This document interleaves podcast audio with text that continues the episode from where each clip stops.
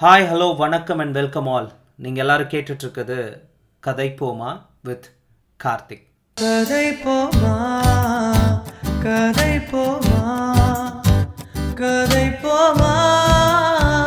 உண்டாக நீயும் நானும் தான் கதை போமா கதை போமா கதை போமா.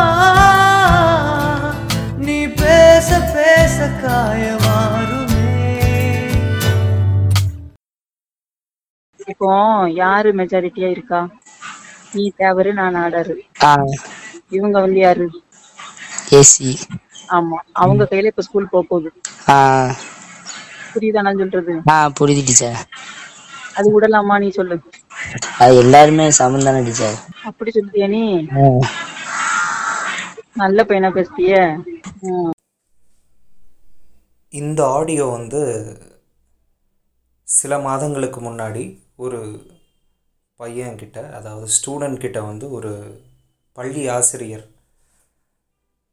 எப்படி ஒரு சாதியை வந்து சாதிய வன்மத்தை வந்து அந்த பையனுக்கு இன்ஜெக்ட் பண்ணுறாங்க ஆனால் அந்த பையன் பொல்யூட்டடாக இல்லாததுனால எப்படி எல்லாரும் சமந்தான டீச்சர்னு சொல்லி அந்த விஷயம் மிகப்பெரிய வைரல் ஆச்சு.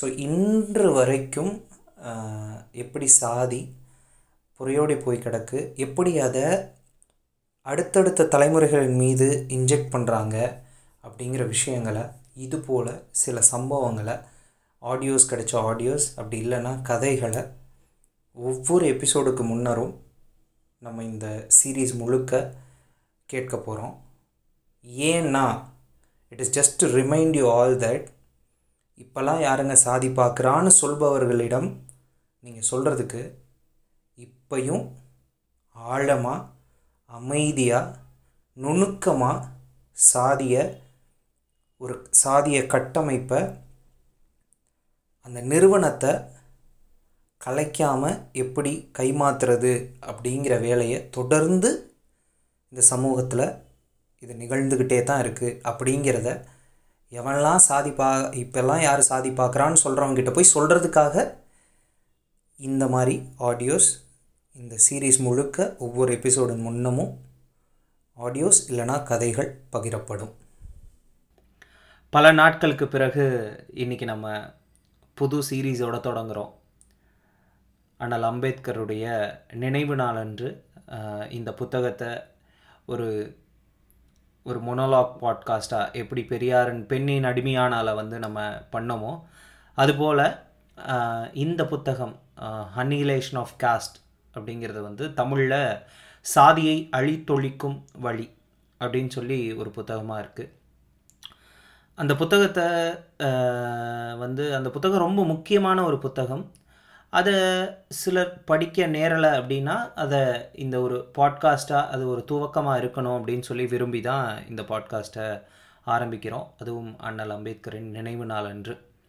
ஸோ இந்த சீரீஸ்க்கு இதை விட பொருத்தமான ஒரு பெயரை வைக்க முடியாதுன்னு நினைக்கிறேன். ஸோ ஜெய் பீம் சீரீஸ் அப்படின்னு சொல்லி தான் இதை நம்ம தொடங்குகிறோம் ஸோ இந்த சீரீஸ் இதை பண்ணுறதுக்கான மிக முக்கியமான நோக்கம் வந்து என்னென்னா ரொம்ப நாளாக ஏன் ப்ரோ பொலிட்டிக்கல் பாட்காஸ்ட் எதுவுமே வரல இவன் நாட் ஆக்டிவ் அப்படின்லாம் நிறையா வந்துச்சு.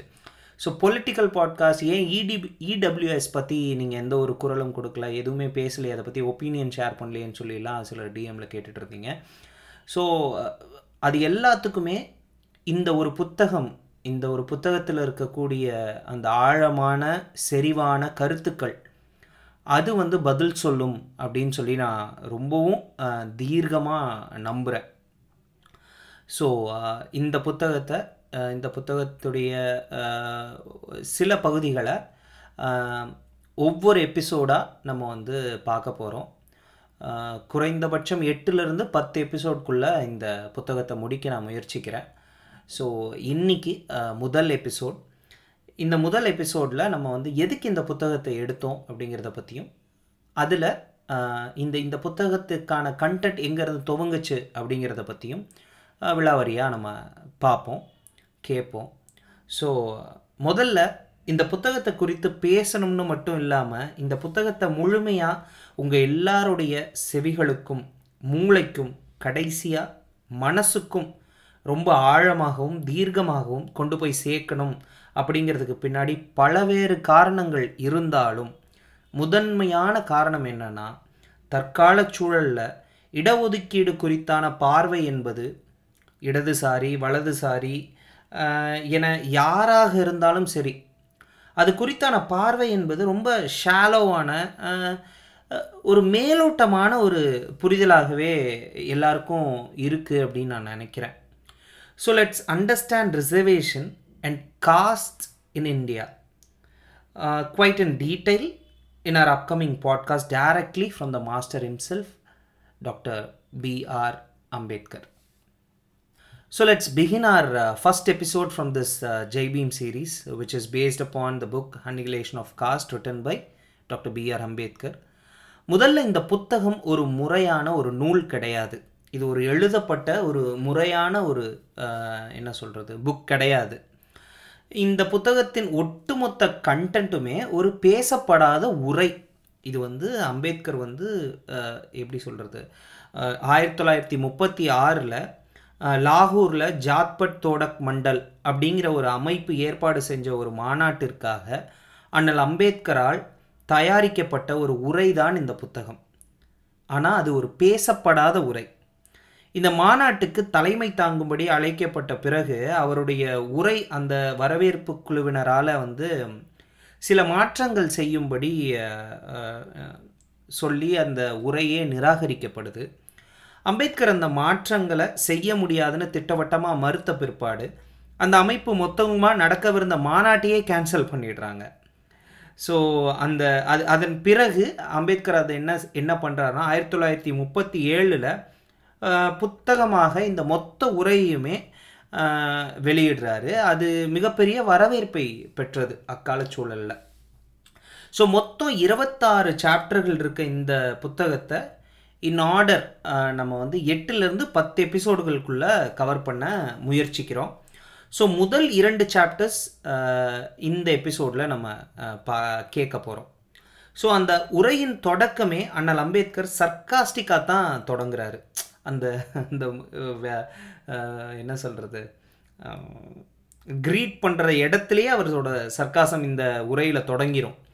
அந்த உரையின் தொடக்கம் எப்படி இருக்குன்னா I actually feel sorry for the committee members அவருடைய தலைமையை வந்து மிக நிச்சயமாக அந்த அமைப்பின் மற்ற நிர்வாகிகள் ஏற்க மறுப்பாங்க. இதையெல்லாம் எப்படி நீங்கள் ஹேண்டில் பண்ண போகிறீங்களோ அப்படின்னு நான் வருந்துறேன் அப்படின்னு தான் அவர் தொடங்குறாரு.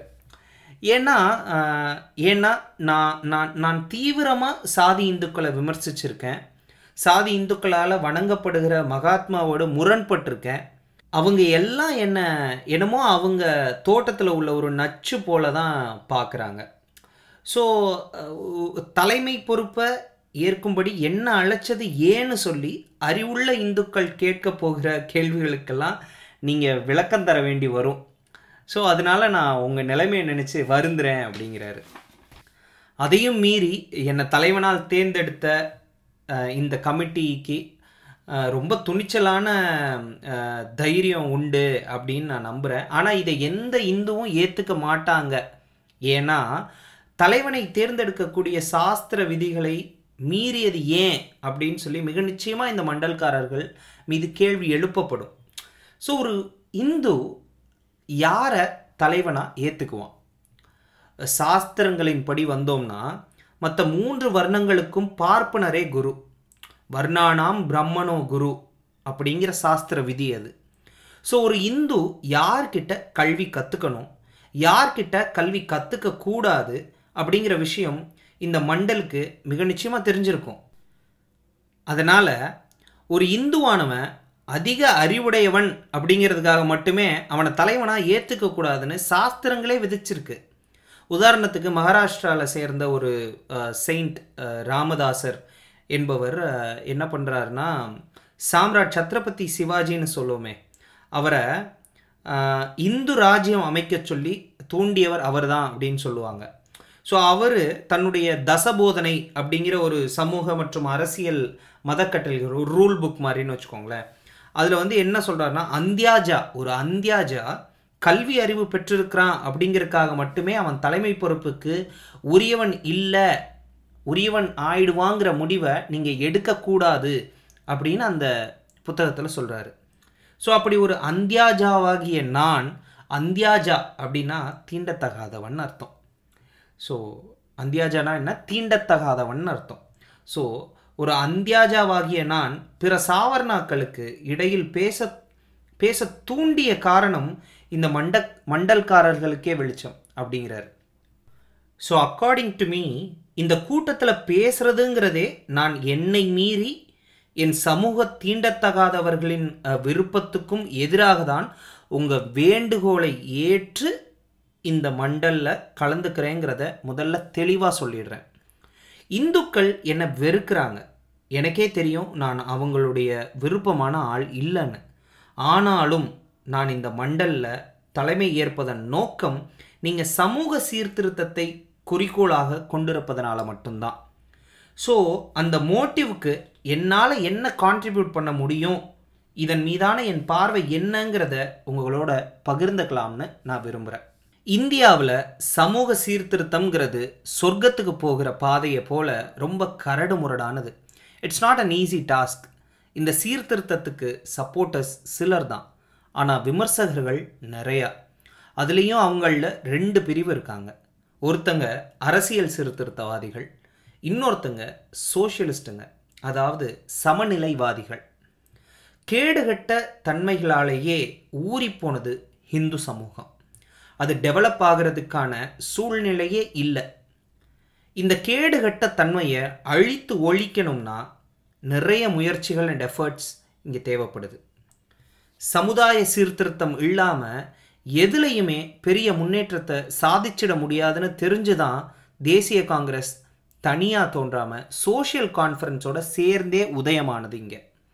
ஸோ இப்போ சமூக சீர்திருத்தமாக அரசியல் சீர்திருத்தமாக அரசியல் இயக்கங்களில் இருந்த குறைபாடுகளை நீக்க காங்கிரஸ் வேலை பார்க்கிற வேளையில் சோஷியல் கான்ஃபரன்ஸ் இந்து சமூகத்தின் சமுதாய இயக்கங்களில் இருந்த குறைபாடுகளை நீக்குவதில் ஒர்க் பண்ணிகிட்டு இருந்தாங்க. So at a certain point of time both were acting on a two different ways இது முத்தி போய் ரெண்டும் வேறு வேறு கட்சிகளாக இயங்க தொடங்கியிருக்குச்சு. அரசியல் கட்சியாகவும் மற்றொன்று சமுதாய கட்சியாகவும். ஒரு கட்டத்தில் ஆதரவாளர்களும் பிரிஞ்சு அரசியல் சீர்திருத்த பிரிவு காங்கிரஸையும் சமுதாய சீர்திருத்த பிரிவு சோஷியல் கான்ஃபரன்ஸையும் ஆதரிச்சுது. பத்தாண்டுகளில் சோஷியல் கான்ஃபரன்ஸின் மீதான ஆதரவு குறைஞ்சு காங்கிரஸ் முழுமையான வலுப்பெற்று செயல்பட்டது. ஸோ கொஞ்சம் கொஞ்சமாக சோஷியல் கான்ஃபரன்ஸ் மறைஞ்சது. ஆயிரத்தி எட்நூற்றி தொண்ணூற்றி ரெண்டில் அலகாபாத்தில் காங்கிரஸின் எட்டாவது கூட்டத்துக்கு தலைவர் என்ற முறையில் திரு பானர்ஜி என்பவர் ஆற்றிய உரை. அதை நான் அப்படியே வாசிக்கிறேன். சோஷியல் கான்ஃபரன்ஸின் சாவுக்கு வாசிக்கப்பட்ட இரங்கல் அறிக்கை போல் இருந்தது. காங்கிரஸின் மனோபாவத்தை வெளிப்படுத்துவதற்கு அது ஒரு நல்ல எடுத்துக்காட்டு என்ற முறையில் அவருடைய பேச்சின் ஒரு சிறு பகுதியை நான் இங்கு தருகிறேன். நம்முடைய சமுதாய அமைப்பை சீர்திருத்தாத வரை அரசியல் சீர்திருத்தத்துக்கு நாம் அருகதை அற்றவர்கள் என்று கூறுபவர்களை என்னால் சகித்து கொள்ள முடியவில்லை. சமுதாய சீர்திருத்தத்துக்கும் அரசியல் சீர்திருத்தத்துக்கும் எவ்வித தொடர்பும் இருப்பதாக எனக்கு தோன்றவில்லை. நம்முடைய விதவைகள் மறுமணமே செய்து கொள்வதில்லை. மற்ற நாடுகளை விட நம் நாட்டு பெண்களுக்கு இளம் வயதிலேயே திருமணம் நடந்து விடுகிறது. நாம் நம் நண்பர்களை காணச் செல்லும் போது நம் மனைவியையும் பெண் மக்களையும் நம்முடன் அழைத்துச் செல்வதில்லை. ஆக்ஸ்போர்டுக்கோ கேம்பிரிட்ஜுக்கோ நம் பெண்களை நாம் அனுப்புவதில்லை. இக்காரணங்களால் நாம் அரசியல் சீர்திருத்தத்துக்கு அருகதை அற்றவர்களாகி விடுவோமா என்ன? இதை பேசினதுக்கு அங்கு மிகப்பெரிய கைத்தட்டல் நிகழ்ந்திருக்கு. பானர்ஜியின் இந்த பேச்சு காங்கிரஸ்க்கு ஏதோ வெற்றி கிடைத்தது போல தோணலாம். ஆனால் அதே போல் எதிரில் சமுதாய சீர்திருத்தத்தின் இம்பார்ட்டன்ஸை பேசுகிறவங்க பானர்ஜியின் பேச்சு சரியானு கேட்க தோணும். ஆனால் நியாயத்தின் பக்கம் இருந்து பேசணும்னா இன்னைக்கு தீண்டத்தகாதோர் எப்படியெல்லாம் நடத்தப்படுறாங்கங்கிறத உங்ககிட்ட சொல்கிறேன் தீண்டத்தகாதவர்கள் எப்படியெல்லாம் நடத்தப்படுறாங்க? மராத்திய பேஷ்வாக்களின் ஆட்சியில் எதிரில் வர ஒரு இந்துவின் மீது தீண்டத்தகாதோரின் நிழல் பட்டால் கூட தீட்டாகிடும்னு காரணம் காட்டி தெருவுக்குள்ள அனுமதி மறுக்கப்பட்டது. இந்துக்கள் தெரியாம தீண்டத்தகாதவர்களை தொட்டா தீட்டாயிடும்னு சொல்லி தீட்டாயிடும்னு சொல்லி அவர்களின் கழுத்துலையோ மணிக்கட்டுலேயோ கருப்பு கயிறு ஒரு ஐடென்டிஃபிகேஷனுக்காக கட்டிக்கணும்னு ஆர்டர் பிறப்பிக்கப்பட்டது. பூனால ஒரு தீண்டத்தகாதவர் தான் போகிற பாதையில் இடுப்பில் ஒரு துடைப்பத்தை கட்டிக்கிட்டு தன்னோட காலடி தடத்தின் புழுதியை பின்புறமாக கூட்டியபடியே போகணும். இல்லைனா அந்த பாதையில் போகிற இந்துக்கு தீட்டாகிடுமா. பூனாவில் தீண்டத்தகாதவர் எங்கு போனாலும் தன் கழுத்தில் மண்கலயம் கட்டிக்கணுமா. ஏன்னா அவர்களின் எச்சில் தரையில் விழுந்துடக்கூடாது. ஏன்னா அப்படி விழுந்தா அதை தெரியாமல் சாதி இந்து யாரும் மிதிச்சிட்டா அது தீட்டாகிடுமா? சரி அது அந்த காலம்னு நீங்கள் சொன்னீங்கன்னா சமீபத்தில் ஆயிரத்தி தொள்ளாயிரத்தி இருபத்தெட்டில் ஜனவரி இருபத்தி நாலு அன்று மத்திய இந்தியாவை சேர்ந்த பலா என்கிற தீண்டத்தகாத இனத்துக்கு கலோதார்கள் ராஜ்புட்ஸ் பிராமின்ஸ் பட்டேல் பர்வாரி ஆகிய சாதி இந்துக்கள் பலா இனத்தாரிடம் அவர்கள் இந்த கிராமத்தில் வாழணும்னா ஏழு விதிமுறைகள் சொல்லியிருக்காங்க. அவை என்னென்னா தங்க சரிகை கரை போட்ட உடைகள் அணியக்கூடாது புதுமையான வண்ணக்கரை போட்ட உடைகளை அணியக்கூடாது இந்து ஒருவன் இறந்து போனால் இறந்து போன இந்துவின் சொந்தக்காரர்களுக்கு அவர்கள் எவ்வளவு தொலைவில் இருந்தாலும் இழவு செய்தியை போய் சொல்ல வேண்டும். எல்லா இந்து திருமணங்களிலும் ஊர்வலத்தின் போதும் திருமணம் நடக்கும் போதும் பலாய்கள் மேலதாளங்களை இசைக்க வேண்டும். பலாய் பெண்கள் தங்க வெள்ளி நகைகளை அணியக்கூடாது நவீன ஆடைகளையோ ரவிக்கைகளையோ அணியக்கூடாது. இந்து பெண்களுக்கு பலாய் பெண்கள் தான் பிரசவம் பார்க்க வேண்டும். எந்தவித கூலியும் கேட்காமல் பலாய் மக்கள் தொண்டூழியம் செய்ய வேண்டும். ஒரு இந்து மனமு வந்து தருவதை பேசாமல் வாங்கிக் கொள்ள வேண்டும். இந்த விதிமுறைகளை ஏற்று நடக்க பலாய்கள் சம்மதிக்காவிட்டால் அவர்கள் கிராம் கிராமங்களை விட்டு வெளியேற்றப்படுவர். பலாய்கள் இந்த சட்டங்களை ஏற்க மறுத்தனர். உடனே இந்துக்கள் அவர்களை கிணற்றிலிருந்து தண்ணீர் எடுக்க அனுமதிக்கலை. இந்துக்களின் நிலங்களில் அவர்களை நடக்க அனுமதிக்கலை.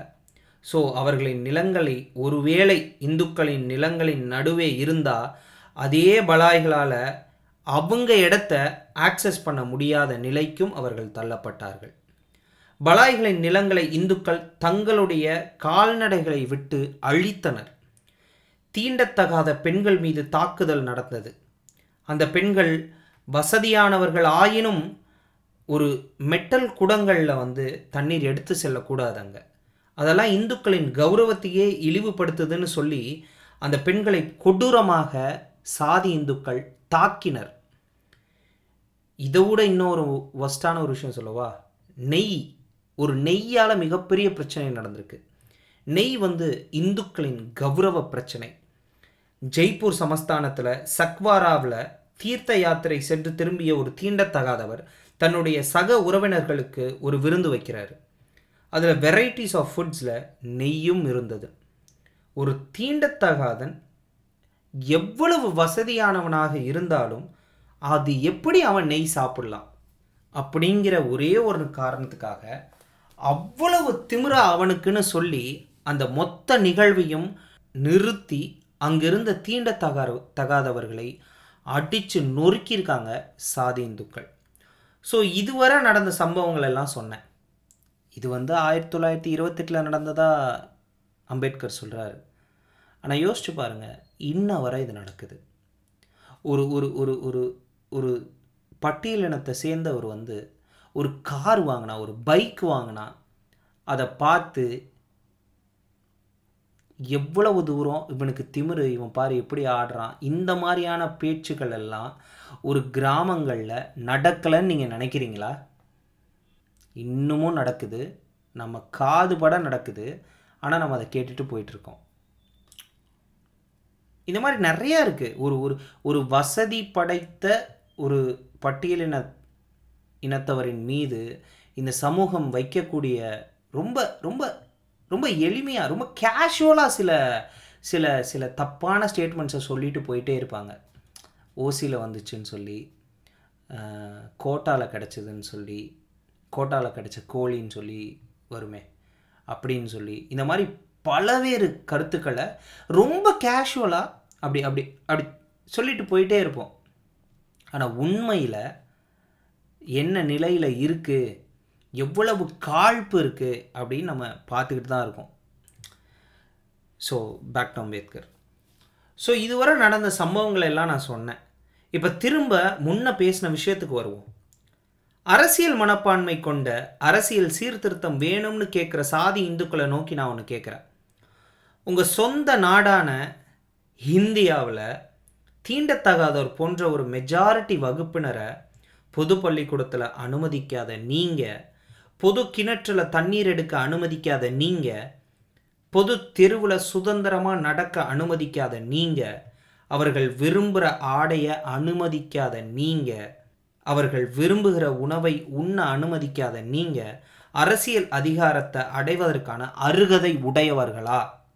அப்படின்னு நான் கேட்குறேன் ஸோ எந்த ஒரு நாட்டுக்கும் இன்னொரு நாட்டின் மீது ஆதிக்கம் செய்ய உரிமை இல்லைங்கிறது மேடைக்கு மேடை பேச துணிகிற உங்களை போன்ற காங்கிரஸ்காரர்களால் எந்த ஒரு சாதிக்கும் பிற சாதிகளை ஆதிக்கம் செய்கிற உரிமை இல்லைங்கிறதையும் ஒப்புக்கொள்ள முடியலையே. சரி அப்போ சமுதாய சீர்திருத்த கட்சி எப்படி தோத்து போச்சுங்கிறத புரிஞ்சுக்கணும்னா அவங்க எந்த மாதிரியான சமுதாய சீர்திருத்த கிளர்ச்சிகளை செஞ்சாங்கன்னு பார்க்கணும். சமூக சீர்திருத்தம்னா இந்து குடும்பத்தை சீர்திருத்துவதா? இல்லை இந்து சமுதாயத்தையே மாற்றி அமைப்பதா இது ரெண்டுத்துக்கும் வித்தியாசம் இருக்குல்ல? முதலாவதாக சொன்னது சமுதாய சீர்திருத்தம்னது மறுமணம் குழந்தை மனம் போன்றதோட தொடர்புடையது. ஒரு இந்து குடும்பத்துக்குள்ளே செய்கிற சீர்திருத்தம். ஆனால் இரண்டாவது தான் சாதி அமைப்பை ஒழிப்பது போன்றானது. ஸோ இங்கே எது சீர்திருத்தம்? சோஷியல் கான்ஃபரன்ஸ் உயர் சாதி இந்துக்களின் குடும்ப அமைப்பில் இருக்கிற கொடுமைகளையே முக்கியமான சீர்திருத்தமாக எண்ணி வேலை செய்தது. அந்த அணியை சேர்ந்த பெரும்பாலானோர் உயர் சாதி இந்துக்கள். So it's it's very obvious that அவங்க அவங்களுக்குள்ளேயே அவங்க சர்க்கிள்குள்ளேயே இருக்க uh, சில தீமைகளை களையவே ஆக்டிவாக uh, இந்த இந்த இந்த வேலையை செஞ்சாங்க. ஸோ இதுவே சமுதாய சீர்திருத்த கட்சியின் தோல்விக்கு காரணமாக அமைஞ்சுது. ஸோ இந்த வாதத்தை வைக்கும்போது அரசியல் சீர்திருத்தம் என்பது சமுதாய சீர்திருத்தத்தை விட முக்கியத்துவம் வாய்ந்துள்ளதுன்னு தோணும். ஆனால் உண்மையில் அரசியல் சீர்திருத்தம் என்பது சமுதாய சீர்திருத்தத்துக்கு முன்னோடியாக இருக்க முடியாது. பிகாஸ் சமுதாயத்தை மாற்றி அமைக்காமல் எப்படி அரசியல் சீர்திருத்தத்தை நிகழ்த்திவிட முடியும்? அரசியல் சாசனத்தை இயற்றுபவர்கள் சமூக சக்திகளை கணக்கில் கொள்ள வேண்டும். இந்த உண்மையை கார்ல் மார்க்ஸின் நண்பரும் தோழருமான பெர்டினன் லசால் என்பவரே ஒப்புக்கொண்டுள்ளார். ஆயிரத்தி எட்நூற்றி அறுபத்தி ரெண்டில் பிரிஷிய மக்கள் மத்தியில் லசால் பேசினார் அரசியல் சாசனம் பற்றிய பிரச்சனை முதலாவதாக உரிமை பற்றிய பிரச்சனை அல்ல மாறாக வலிமை பற்றிய பிரச்சனையே ஆகும். ஒரு நாட்டில் அரசியல் சாசனத்தின் நிலைத்த தன்மை அந்த நாட்டில் இருக்கின்ற சமூக சக்திகளின் இருப்பை சார்ந்தே நிற்கும். எனவே சமூகத்தில் நிலவுகிற சக்திகளின் நிலைமையை உள்ளவாறு பிரதிபலிக்கிற அரசியல் சாசனமே மதிப்புடையதாகவும் நிரந்தரமானதாகவும் இருக்க முடியும். ஆனால் இதை தெரிஞ்சுக்க நான் ப்ருஷ்யா வர போக வேண்டிய அவசியம் இல்லை. நம்ம நாட்டிலேயே அதற்கான சாட்சியங்கள் இருக்கு. பல்வேறு வகுப்புகளுக்கும் இனங்களுக்கும் அரசியல் அதிகாரத்தில் ஒதுக்கப்பட ஒதுக்கப்பட வேண்டிய பர்சன்டேஜை பொறுத்து வகுப்பு வாரி இடஒதுக்கீட்டின் இம்பார்ட்டன்ஸ் என்ன அப்படிங்கிறத நாம் புரிஞ்சுக்கணும். அரசியல் சாசனம்ங்கிறது சமூக அமைப்பை கன்சிடர் பண்ணுறதுல தான் அதனுடைய முக்கியத்துவமே இருக்குது சமுதாய சீர்திருத்தத்தை அலட்சியப்படுத்தினதுடைய விளைவு தான் இந்த வகுப்பு வாரி இடஒதுக்கீடு. இந்த முடிவை பலரும் ஏற்றுக்க மாட்டாங்கன்னு தெரியும். வகுப்பு வாரி இடஒதுக்கீடு இயற்கையானது அல்ல. அது சிறுபான்மையினருக்கும் அதிகார வர்க்கத்தின் கள்ளத் தொடர்பில் உருவான ஒன்று அப்படின்னு சொல்லுவாங்க. அதை நம்பவும் செய்வார்கள். ஆனால் என்னுடைய ஆர்கியூமெண்ட்டே எக்ஸ்பிளைன் பண்ண இந்த வகுப்பு வாரி இடஒதுக்கீடு மட்டுமே நான் பிடித்து தொங்க வேண்டிய அவசியம் இல்லை சமூக பிரச்சனையை அலட்சியப்படுத்த முடியாது. இந்திய வகுப்பு வாரி இடஒதுக்கீடு முறையை ஒத்திருக்கக்கூடிய ரோமின் குடியரசு சாசனத்தில் இரண்டு வேறுபட்ட சாதிகளான பேட்ரிஷியன் சாதிக்கும் பிளாபியன் சாதிக்கும் அதிகாரங்கள் சமமாக பிரித்து ஒப்படைக்கப்பட்டதே சமூக பிரச்சனைகளை அலட்சியப்படுத்திட முடியாதுங்கிறதுக்க உறுதி செய்யுது. அரசியல் புரட்சிகளுக்கு முன்னோடி எது? அரசியல் புரட்சிக்கு முன்னோடியாக சமூக ஆன்மீக புரட்சிகள் நடந்திருக்கின்றன என்னும் உண்மையை வரலாறு காட்டுகிறது. யூரோப்பியன்ஸோட அரசியல் விடுதலுக்கு முன்னோடியாக அமைந்தது லூதரால தொடங்கப்பட்ட மத சீர்திருத்த இயக்கம். இங்கிலாந்தோட அரசியல் விடுதலைக்கான வழியை வகுத்து தந்ததே பியூரிட்டானிசம் அப்படிங்கிற கிறித்துவ மத சீர்திருத்த இயக்கம்தான் அதுதான் அமெரிக்க சுதந்திர போரையே வென்றெடுத்த இயக்கமும் கூட. அரேபியர்கள் ஒரு அரசியல் சக்தியாக உருவெடுப்பதற்கு முன்னால் நாயகம் மத காரணம் இதே போலதான் இந்தியாவிலும் சந்திரகுப் சந்திரகுப்த மௌரியரால நடத்தப்பட்ட அரசியல் புரட்சிக்கு புத்தரின் சமூக மற்றும் மத புரட்சி முன்னோடியா இருந்தது. மகாராஷ்டிரால துறவிகளால் ஏற்பட்ட மத சீர்திருத்தம் தான் சிவாஜியால் ஏற்பட்ட அரசியல் சீர்திருத்தத்தின் முன்னோடி. குருநானக்கால வழிநடத்தப்பட்ட மத புரட்சியும் சமுதாய புரட்சியும் சீக்கிய புரட்சிக்கான முன்னோடி. இதுக்கு மேலேயும் சான்றுகள் நான் தர தேவையில்லை அப்படின்னு நினைக்கிறேன். மக்களின் அரசியல் விரிவாக்கத்திற்கு தேவையான தொடக்க ஏற்பாடு மன விடுதலையும் ஆன்ம விடுதலையுமே ஆகும் என்பதை காட்ட மேற்கூறிய எடுத்துக்காட்டுகள் போதுமானவை. ஸோ இன்னைக்கான முதல் எபிசோடோடைய ஆல்மோஸ்ட் முடிவுக்கு வந்துட்டோம். ஸோ இதில் சமுதாய சீர்திருத்தம் எப்படி அரசியல் சீர்திருத்தத்திற்கு முன்னோடியாக இருந்து எவற்றையெல்லாம் தீர்மானிக்குது? இந்திய சமூகத்தில் இந்துக்கள் எப்படியெல்லாம் பட்டியலின ஒடுக்கப்பட்ட மக்களுக்கான உரிமைகளில் கை வச்சிருக்காங்க அப்படிங்கிறத ஒரு அறிமுகமாக பார்த்தோம். ஸோ இனி அடுத்து வர எபிசோட்ஸ் இன்னும் ஆழமாக அம்பேத்கர் என்னென்ன சொல்கிறாருன்னு கேட்போம். Until then bye from you all நீங்கள் எல்லாரும் கேட்டுட்ருக்கிறது கதைப்போமா with Karthik. You can share your comments on our Instagram page, Kadepoma with Karthik, and do follow and rate us on Spotify and on all other platforms too. So, Nandri, Jai